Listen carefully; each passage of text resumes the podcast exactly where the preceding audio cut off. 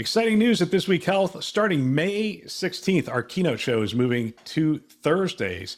Catch every episode weekly on our This Week Health conference channel. Don't miss conversations with top health system leaders designed to transform healthcare one connection at a time. Subscribe to This Week Health conference and stay updated every Thursday. Today on This Week Health, ChenMed is revolutionizing healthcare. And our goal is to bring light to some of the darkest and most marginalized and forgotten communities in America.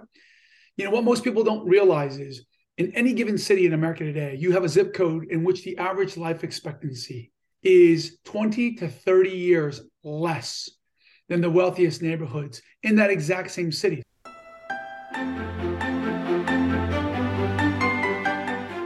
Thanks for joining us on This Week Health Keynote. My name is Bill Russell. I'm a former CIO for a 16 hospital system and creator of This Week Health, a channel dedicated to keeping health IT staff current and engaged. Special thanks to our keynote show sponsors, Sirius Healthcare, VMware, Transcarent, Press Ganey, Semperis, and Veritas for choosing to invest in our mission to develop the next generation of health leaders.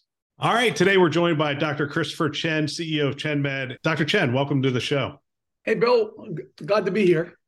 Yeah, I'm looking forward to it. Just finish your book, and I'm looking forward to talking about the book. I'm also looking forward to talking about value based care. So much is going on in healthcare right now, a lot of challenges. And there are some that are struggling to make transitions. They're saying they're trying to make a transition to value based care, and they're making it's real challenging. So we're going to talk that. We're going to talk a lot of things. But before we get there, the book is called The Calling, a memoir of family, faith, and the future of healthcare. And you and your brother wrote this book. What was it like to write a book? You know, I tell you what, right? I'm trained as a doctor, heart doctor, and I love to build businesses. And so writing has never really been a part of things I've been trained to do. But we really wanted to get the story out there of what's really possible when it comes to healthcare transformation.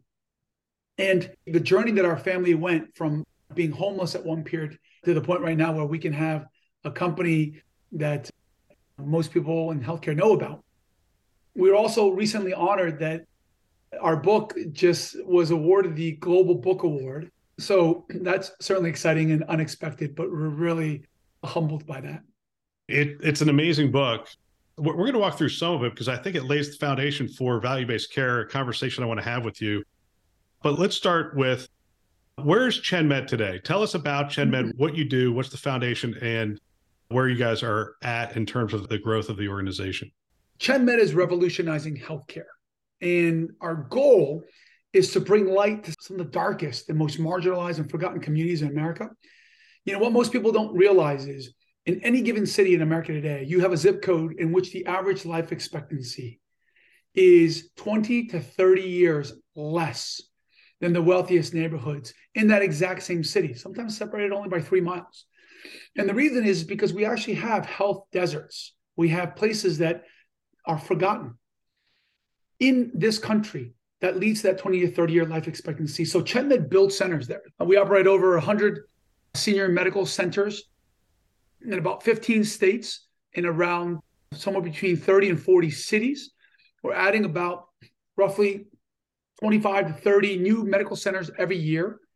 And our patients, as you would expect, given because they live in these communities, are amongst the oldest, the sickest, the poorest senior citizens in America, with 70 to 80% of those seniors being underrepresented minorities.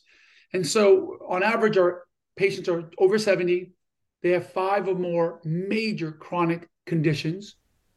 They're on fixed incomes and they don't have great access to care. And so, we honor these seniors with what we call affordable VIP care that delivers better health. And here's the here's the results. For the patients that we take care of, we reduce their hospitalization rates by 30 to 50%, almost in half. And that helps them live on average, we believe, five years or more longer. In some cohorts, it's seven. And, and there's some early evidence that could even be up to nine years long. So we're adding life. And because of these results that we are achieving not just in one geography, but in all of these geographies, we are either achieving these results or on path to achieving these results. Fortune magazine named us on their Change the World list. There was out of 55 companies in the world, big companies you've heard about Google, Amazon, Tesla. We were on that list amongst the 30 companies in the US, and only one healthcare provider was on that list. And so the other thing that we were recently awarded as well is Newsweek magazine comes up with a list of the most love America's most loved workplace. So if you think about Fortune magazines about the impact you can make, right, the change the world list on Newsweek magazine, they want to say, well, how do your employees like being there at ChenMed? For the second year in a row, we are the number one healthcare provider on that list. And we moved up to some in the 30s, where we were in the first year, still number one in healthcare, to this year being number eight. And of course, still number one in all of healthcare. So certainly proud of what the team has been able to accomplish. So, Dr. Chen, can I call you Chris? Chris, please. Okay. So, Chris, poor, underserved, underrepresented, aging population with multiple comorbidities. This is not what they teach you in business school, right? And, and somewhat this gets back to the title of the book, The Calling. But, uh, you know, it's Forbes, it's all these all these accolades are kind of interesting given the foundation for this. They wouldn't teach it in Harvard Business School. So tell tell us about the foundation. I, actually, what I'd like you to do is tell us about the foundation of faith that that drove ChenMed. Yep. So our goal wasn't to build a company that was going to change the world. That wasn't our initial ethos. We realized that there was a, a big problem in healthcare. But when I was training to be a doctor, I was in New York at the time, finishing my cardiac training in, in at Cornell in Manhattan, and I got a call from my mother, and my mom says, you know, son, come home. Your your dad has two months to live, and so when my dad was diagnosed with cancer, our family actually experienced what healthcare is and what healthcare isn't, and the fact that it just doesn't work.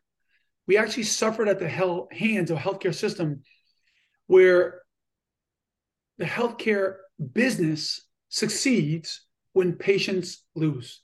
The sicker people are, the more challenges they have, the more complications they have, uh, the more COVID, the more cancer, the more heart disease, the better the the economics are for healthcare. And so we got to experience what that was. And, and quite honestly, we realized that healthcare was expensive.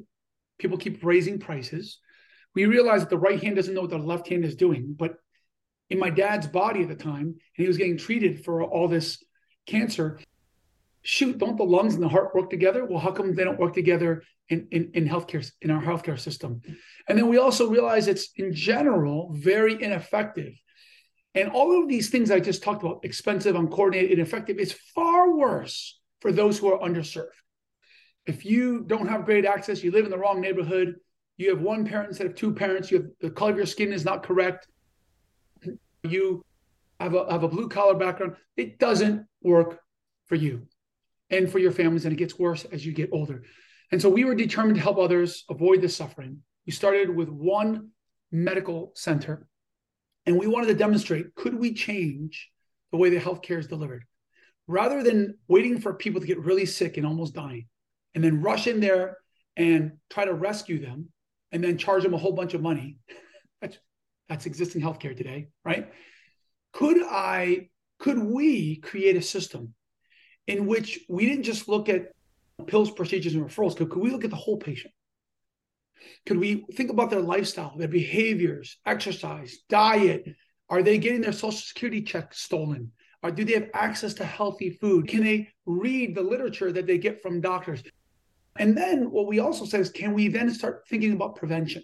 Waiting for people to have a heart attack they already have heart disease before you have a heart attack. They've had it for 10 or 20 years.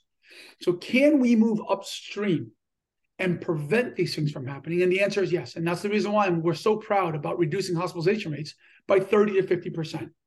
It's amazing. You actually see these patients more often. In fact, you tell a story in the book, which actually doesn't reflect on you all that well, but it's essentially that you saw a patient and you're like, hey, yeah, I'll see you in a couple of weeks. And you did the normal thing, like, hey, here's your meds. I'll see you in a couple of weeks. And that didn't turn out so well. And I and I think it was just your front desk person essentially looked at you and said, Hey, that's not the way we do things here. it's an amazing story. I think what I want to come back to is why does this work? I, again, this is in a fee for service model, it is sick care. And the sicker you are, the more money we make. Why does this work? Seeing the patient more often, fixed income, actually worrying about where they live. Are they getting their social security checks? Do they have a family that cares for that? How do you incorporate all that and still uh, not lose money? Because that's that's what traditional healthcare is struggling with. ChenMed works because we focus on prevention rather than sick care.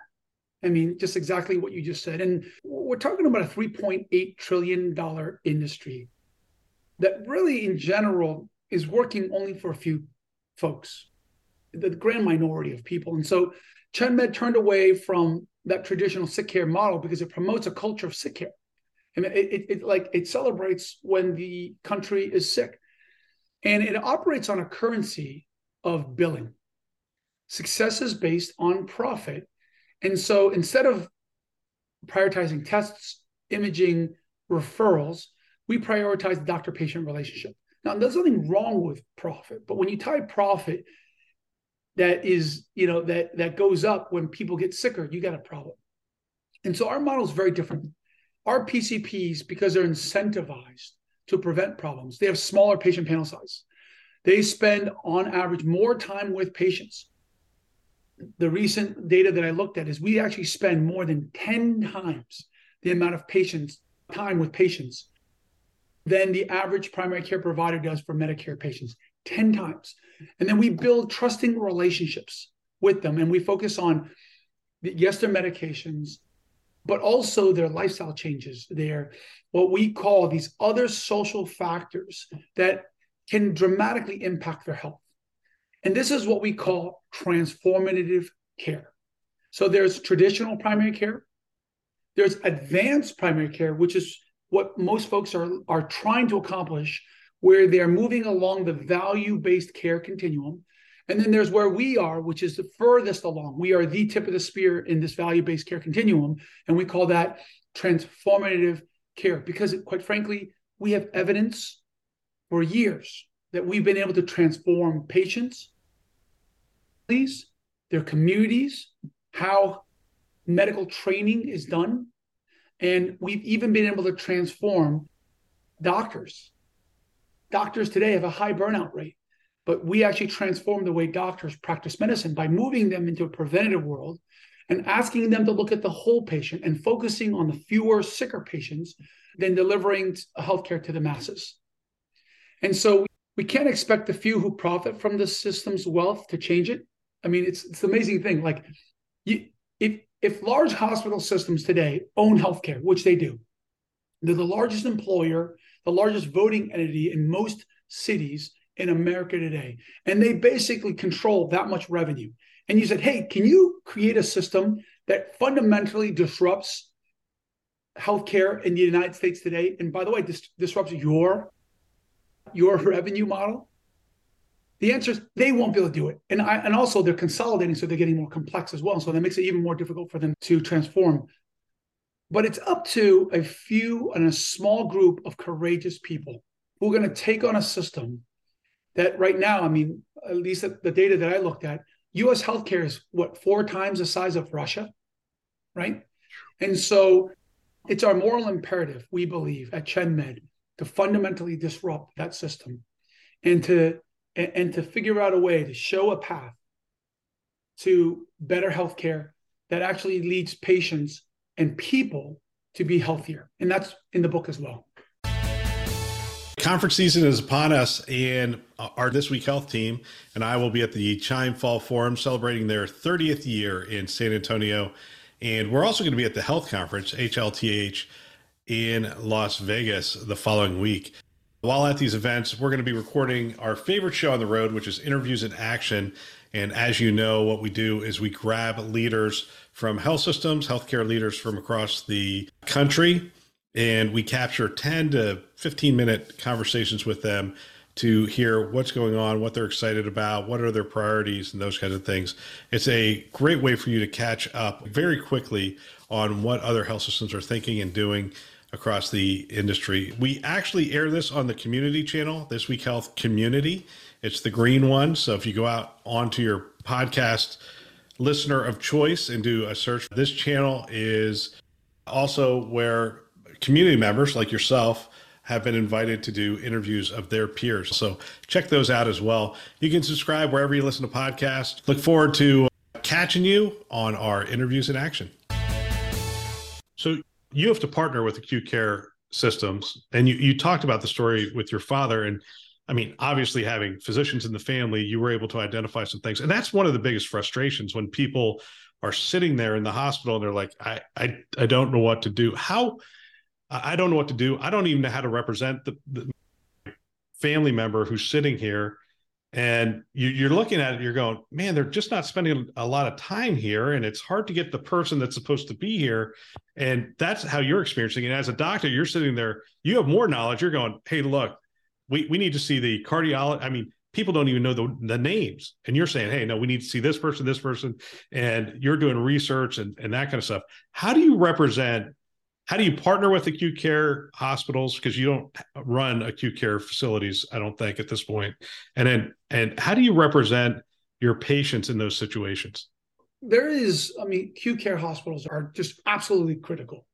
Absolutely critical. I mean in my book i talk about how my dad had a near death experience with his fight with cancer. I talk about my near death experience. I got covid at an early stage in the during the pandemic and which is weird because I was like a, a extremely well trained, semi almost elite triathlete when I got sick, and I found myself within a week, you know, fighting for my life in an, in an intensive care unit in a hospital. And and let's be clear, that hospital saved my life. So we need acute care hospitals; they're so important. ChenMed needs acute care hospitals. We cannot prevent every bad thing from happening to people or to our patients. We can't prevent them people get in car accidents, they still have heart attacks, they still have strokes. We just cut them down substantially, right? And so we do work very closely with acute care organizations.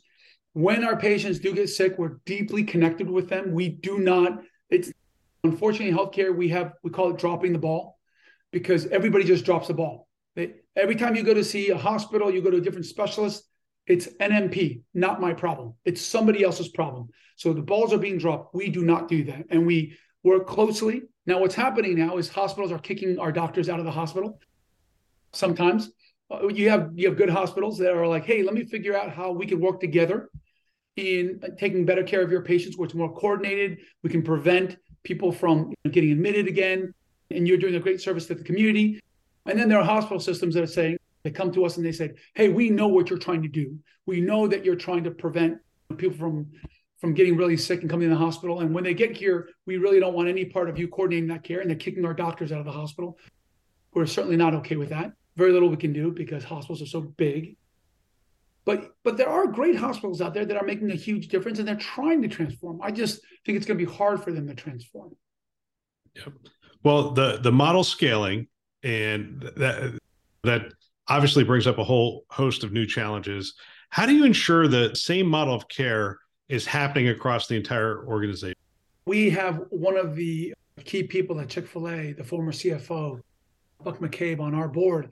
And so let me just use this as a, an example. And also, we have the founder of the Ritz Carlton as well on our board. And like the Ritz, like Chick fil A, if you've seen one, you can and you'll get the exact same sandwich and you get a similar experience no matter where you go. And that's that's what we do here at ChenMed. We were I was in the book we talk about that I was told not to try to scale healthcare because healthcare is always local and you can't get a replicable result and you can't get a replicable experience more importantly for that patient and the answer is you can um, what we we put a medical center in these most underserved in these highly underserved communities and we get the same VIP care that delivers better health. We keep our patients healthy. And when you keep our patient healthy, it creates more revenue for us to grow. And then we also have a scalable culture. Our culture is based on three important themes love, accountability, and passion. People say, Chris, it's like a cult. And I go, yeah, where do you think the word cult comes from? It comes from culture. And we're in, insane about love, accountability, and patient, uh, and passion for our patients. And then we have a shared vision, mission, and service standards. And we literally repeat them every day. I don't mean figuratively. We start the day reminding ourselves what our vision is, what our mission is, and what our values are. And then we have an outcomes based approach that works. Each physician goes through tremendous training and retraining to, to learn how to practice this system. And then we actually hold our doctors accountable for delivering great results. So, in a typical fee for service environment, this has been studied by the Journal Med- American Medical Association. Surgeons who have more complications make more money in fee for service. And ChenMed doctors who have better patient outcomes, they are more successful. It's exactly the opposite. And so we train them rigorously. We we reward them for being better doctors. And then we also then give them incredible enabling technology. We have an entire technology stack that supports those doctors and their care teams all around an environment that is mission driven and laser focused on the vision. All right, I'm going to come back to the technology because that's my background as a CIO. Yeah. But I do want to ask, how do you hire? Because it's interesting. What you're describing is a place where the clinicians are happy. It, but if you hire from some of those areas, you probably really do have to reprogram them almost. I've been told not to use the word reprogram. So, okay. Um, but but but great ter- concept. And I know you have a technology background, and I I'm crazy about tech as well. So I love the word programming. But you know, in reality, selection is absolutely critical. I mean, the number of people that want to join the ChenMed organization, we are America's most loved workplace, two years in a row in healthcare, where love is supposed to be really critical. Okay. And so being number one in the country two years in a row means you have to select for the right people. And so we are absolutely looking for the right people. We're looking for mission driven people, people who, who really care about bringing light to the darkness, not just talking about it, not ignoring it, but actually bringing light every day to the darkness. We want people who want to win when patients win. So we, we have this concept in our vision. We say everyone wins. And so we're looking for those kind of people. We're looking for humble people that can learn and help us learn. Why? Because we're inventing a new kind of healthcare. We are inventing preventative care. It doesn't exist today. I, I had at one point five board certifications in cardiac and vascular diseases, and I never even took a 30 minute class on how to fundamentally heart disease through lifestyles and behaviors. And so when a doctor joins ChenMed, they first need to unlearn. We call it sort of decoding. So I'm allowed to use that word. Decoding everything they've learned in training in terms of the way that you manage healthcare is by rescuing people from dying. Rescuing from people from dying is critical. But the way you make the biggest impact is you got to move upstream and you got to focus on outcomes. So let me talk about that for a second. I have four kids. They all play sports when they're young. They play soccer. They're so cute. They kick the ball in the wrong goal. They lose every single game. And you know what they get at the end of the season? They get a trophy. a trophy. That's right. But when they turn eight or nine years old, I sit them all down and I said, I'm sorry, that's not the way the world works. The reason why you didn't get a trophy this last season is because in the real world, you only get a trophy for winning, for a result, unless you stay in healthcare. If you're in fee for service healthcare, you get a trophy for showing up. A doctor, a hospital system gets paid. Your surgeon, whether they make a mistake, they kill your mom, or they fix you, it doesn't matter gets a multi thousand dollar trophy and the hospital gets a $20,000 trophy. And by the way, they get a second trophy, each of them, if there's a complication. Mm. So we've got to stop that type of methodology. So, number one, we got to move upstream, teach our doctors how to prevent bad things from happening, which we're like one of the few organizations in the world today, or at least in the country today, that is really focusing on creating that style of medicine. Number one. And number two, you got to start holding people accountable doctors and their care teams accountable for results. And you know what? That's doctors want that. They were like top of their in undergraduate class. They had best grades, straight A's. They were competing in medical school, and they love that validation of being having their patients win and having them win as well. And so, in my opinion, if you want to know one of the reasons that there's huge burnout in healthcare today, is because nobody thinks what they do, they do really makes a difference. And in reality, they may be correct. They may be correct. We have a problem in this country where the average life expectancy is going down. That means we're doing a worse job in improving health every year. And that was before COVID. During COVID, it made it worse. And number two, healthcare is in, getting worse for the poor communities. So we have a massive divide. The rich people are living longer, poor people are living shorter. Even though the whole average is coming down, rich people are still living longer, poor people living shorter. So we have massive inequities being created in healthcare and getting worse. And then number three, during a time where costs are going up, prices are going up, you're in the tech business. Tech every year, you get more for your money. They, they you, you, you look look at your flat screen TVs for six hundred dollars. You can get this massive big screen flat screen TV that used to cost ten thousand dollars for yeah. something that was a quarter of the size. All right, we'll get back to our show in just a minute. We have a webinar coming up on December 7th, and I'm looking forward to that webinar. It is on how to modernize the data platform within healthcare, the modern data platform within healthcare, and I'm really looking forward to the conversation. We just recorded five pre-episodes for that, and so they're going to air on Tuesday and Thursdays leading up to the episode. And we have a great conversation about the different aspects, different use cases around the modern data platform, and how agility becomes so key, and data quality, and all those things. So great conversation. Looking forward to that. Wednesday, December 7th at 1 o'clock. Love to have you join us. We're going to have health system leaders from Memorial Care and others. CDW is going to have some of their experts on the show as well. So check that out. You can go to our website, thisweekhealth.com. Top right hand corner, you'll see the upcoming webinars. Love to have you be a part of it. If you have a question coming into it, one of the things we do is we collect the questions in the sign up form because we want to make sure that we incorporate that into the discussion. So hope to see you there. Now back to the show. We've talked about this on the show. Healthcare is the only place where we've invested more and more money in technology and we get less and less efficient for whatever reason. And actually, the, the, the experience for the clinicians gets worse and worse. I, I do want to talk to you about the technology because as I was reading your book, proprietary EHR system, and that that sets off a few things as I think about it. One is it's probably the least expensive option out there because I've seen some of the contracts from some of the EHR providers that are out there. Let me just start with, with this with the one word question, which is why? Why a proprietary EHR system? ChenMed technology is the fuel that drives our ability to disrupt healthcare and scale. It's really critical. And compared to anybody else out there who is also trying to transform care.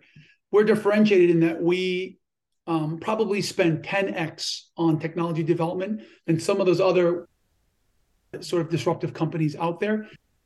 And and I think that's the approach that we've taken that that actually sets us apart in terms of outcomes as well.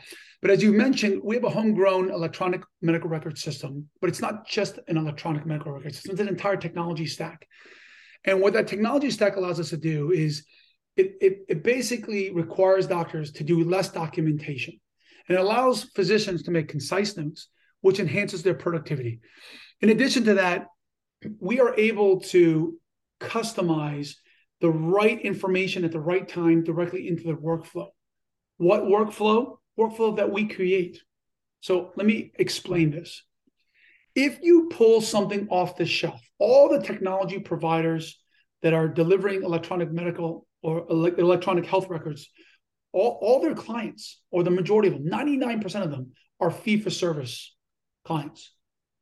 And so if you're going to charge somebody 100 million, 500 million, a billion dollars for electronic health record system, every single CFO of that company is going to go to their board and say, here's the ROI, here's the return on investment.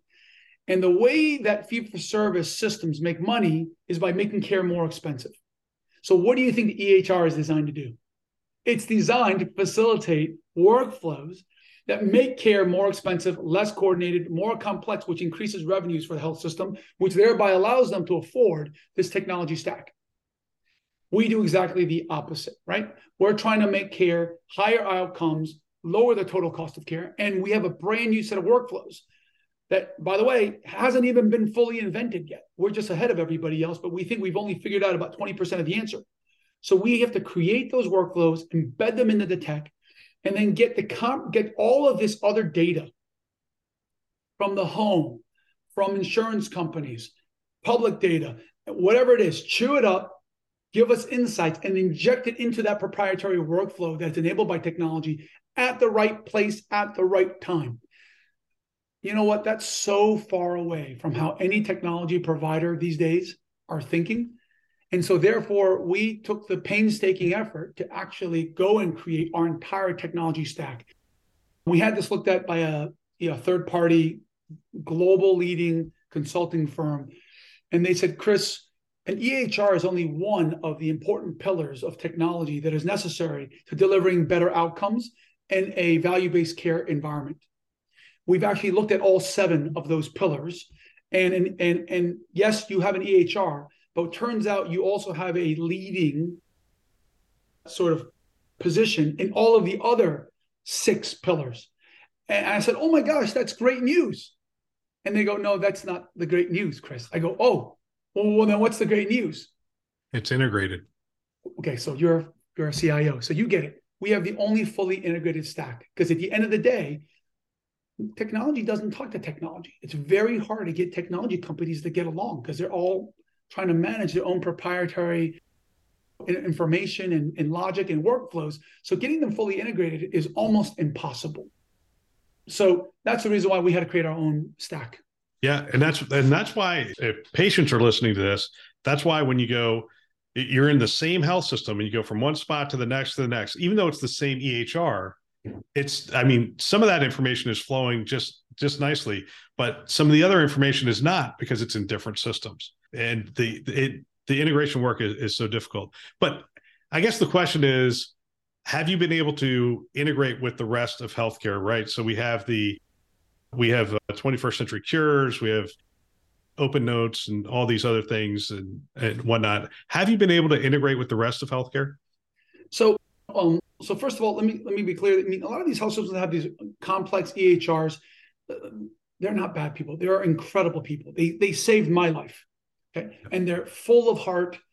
The problem is, is that the incentives are fundamentally flawed, and therefore the, the technology that is designed to enable that that purpose, if you will, that sort of process is also subsequently flawed. There's nothing wrong with the the technology. Technology it, it enhances what you're trying to accomplish, right? Yeah.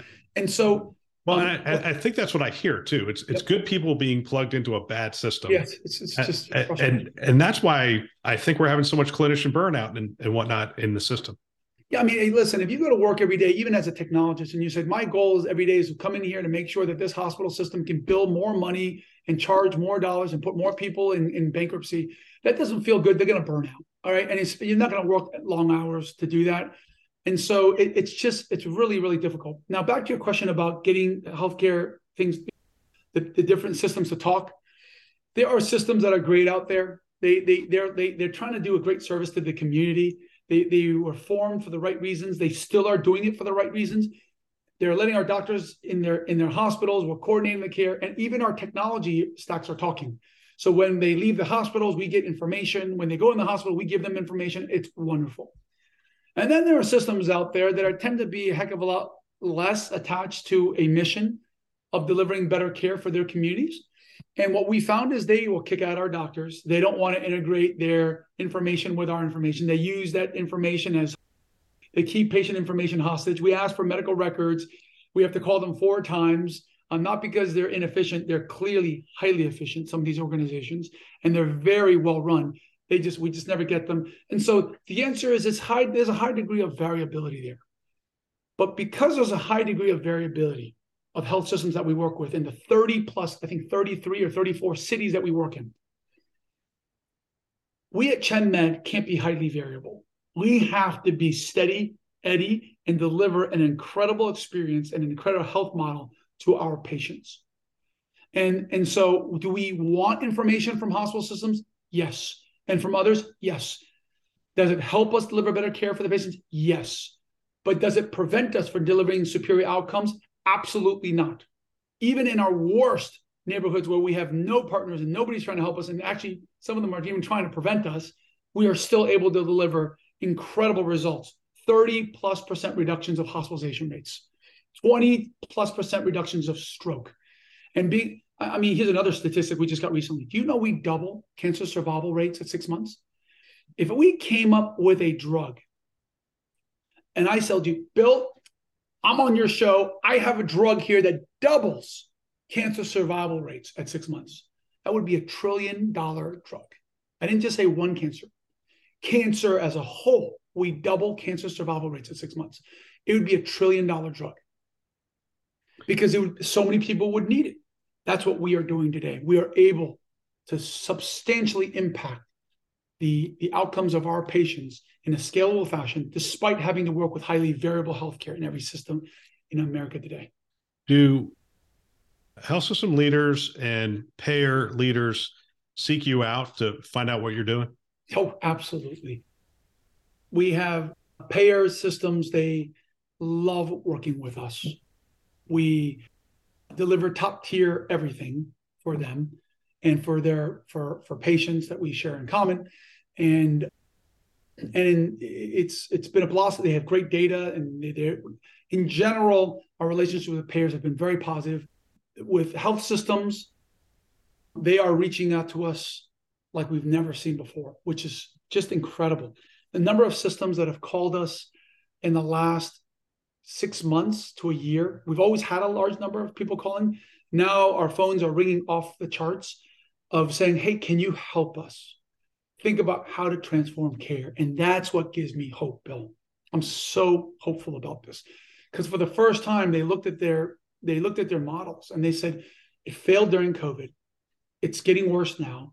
Many of these hospital systems have negative margins in this last quarter. They don't see a good long-term future. They don't. I mean, I don't know a single hospital CEO that's excited about being a hospital CEO. It, it's it all looks grim. So they so they're looking for like something else. And quite frankly, they're all amazing people. So they realize that their system isn't working. They're, it's not working for people. It's, it's higher costs, worse outcomes. So they're calling us, and you know what? We're taking those calls. And if there's anything we can do to sort of help help them on their journey, we are certainly open to exploring those things. I mean, Bill, even the majority of all our competitors, we inspire them. Um, possibly even 100% of those competitors, we inspire them. Some of which we even gave them a playbook to some extent, right, to help them because, quite frankly, ChenMed cannot deliver care to the number of people that need this care. I mean, we have a multi-year plan that gets us to 3%. And so my board brings up this point. They give me a hard time. They go, Chris, you have a solution here does many things. But just take, for example, your cancer thing. You you you you double cancer survival rates. Or how about the fact that we believe that we extend life by five, seven, or nine years? So tell me, you now have a cure to add life, and and, and it's incredible. So yep. tell me how you're distributing it to the people who need it and are dying every day. And I go, yeah, over the next five years, I might get to three percent. And they look at me and they go, how do you how do you sleep at night? And I go, well, not well now.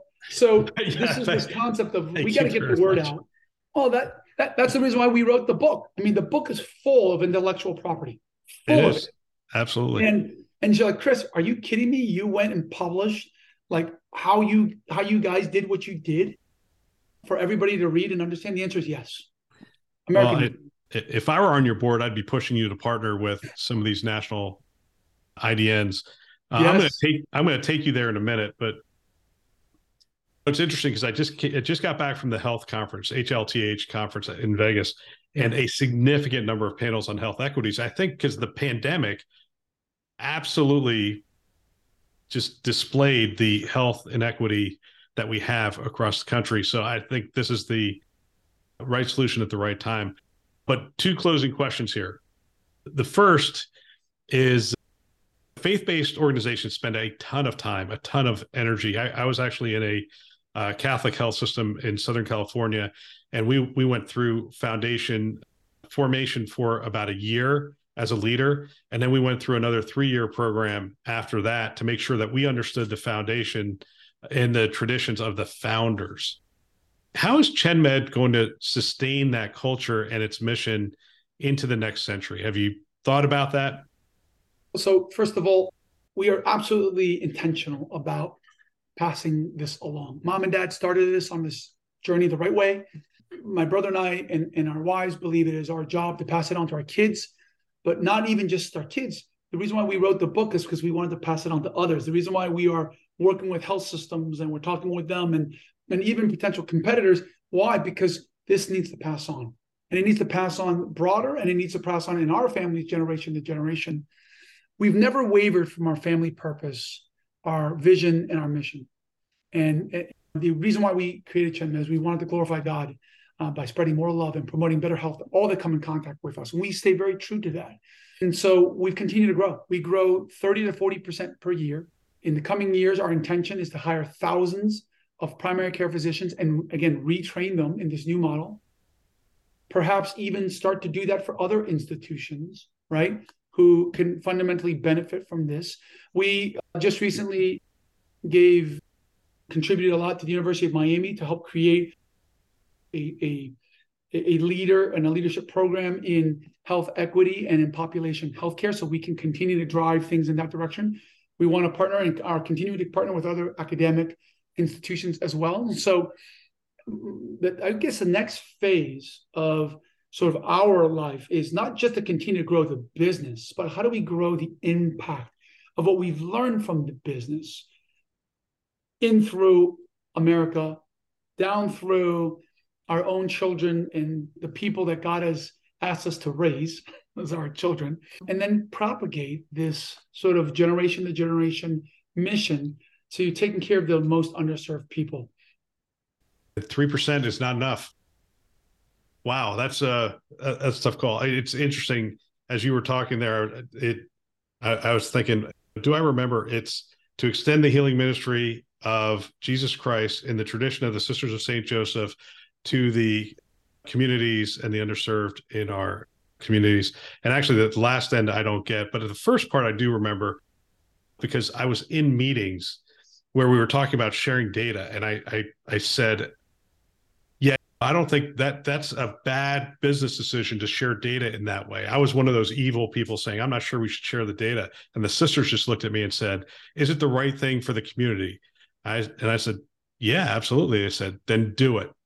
I mean, it was like there was because this is this is our mission. We are serving this community in the tradition of the sisters to extend the healing ministry of Jesus. You do it if it's best for the community. Don't talk to me about the, the business outcome. And it's that foundation. I, will remember that meeting for the rest of my life because as a follower of Jesus, for me, it was just like it smacked me across the face. Like, what were you thinking to even say those words? Anyway, I, I do want to give a hypothetical for you yeah. Uh, if you were, I'm going to make you the CEO of a, of a faith based IDN, let's say 50 to 75 hospitals across the country. How would you envision the path to get to value based care? You have you have all these outcomes that you're looking at. You know what you know, and we just made you the CEO of this large IDN. What path would you take? Well, the first thing is I, I would create a path to transformative care just like we did at ChenMed. Now, I get it. It's easier to build something from scratch and make it big than it is to take something really big and try to transform it. But listen, transformation requires courage and it is not something that happens overnight. Okay. And you got to be intentional about it and you got to be steadfast. Just like when you got that positive feedback, like, hey, do you remember what our mission is, what we're trying to accomplish? Everybody wants to win but we have to make sure that we're winning in the right way. And so getting everybody focused on winning in the right way and on a path to transformation is really critical. A faith-based hospital system is a great place to start. And there are there's a great deal of variability, right? Some faith-based health systems do not operate like faith-based systems. They have business practices that would not honor their faith in any way, shape, or form.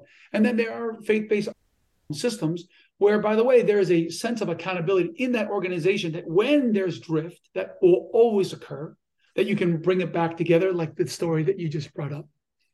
And so we we also need policymakers to align incentives for better health outcomes. We've got to start putting people at risk. When you take financial risk, the speed at which people can move and are willing to move dramatically changes.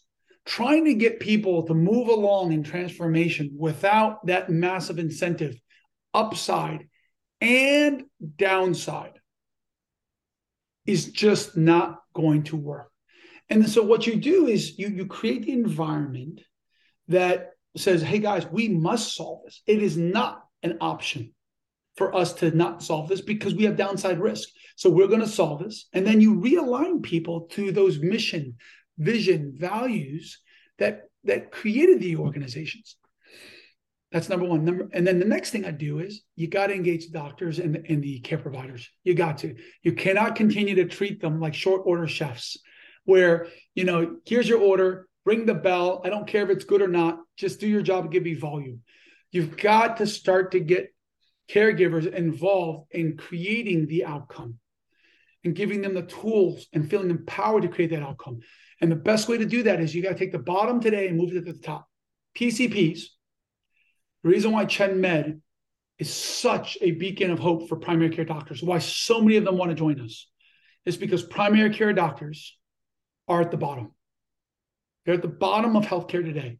They feel like second or third class citizens. Who's at the top? The highest revenue producers, orthopedic surgeons or neurosurgeons or whatever surgeons, they're at the top. If you want a system that is focused on delivering better outcomes, you can't have it led by the specialists. You have to have them led by the generalists, the PCP. So at ChenMed, PCPs are at the top. That's why they want to work for us. That's why that that we get tons of applications and calling people calling us and saying we want to join you guys because a you're not working for an insurance company and you're not working for a health system in which you're at the bottom of the barrel. Yep. Okay. So that's sort of in my and we lay this out a lot in the book actually. Yep.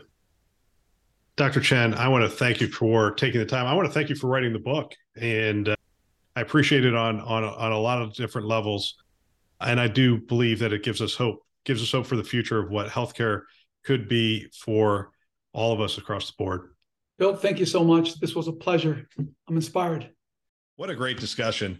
If you know someone that might benefit from a channel like this, from these kinds of discussions, go ahead and forward them a note. I know if I were a CIO today, I would have every one of my team members listening to a show like this one. It's conference level value every week. They can subscribe on our website, thisweekhealth.com, or wherever you listen to podcasts Apple, Google, Overcast, everywhere.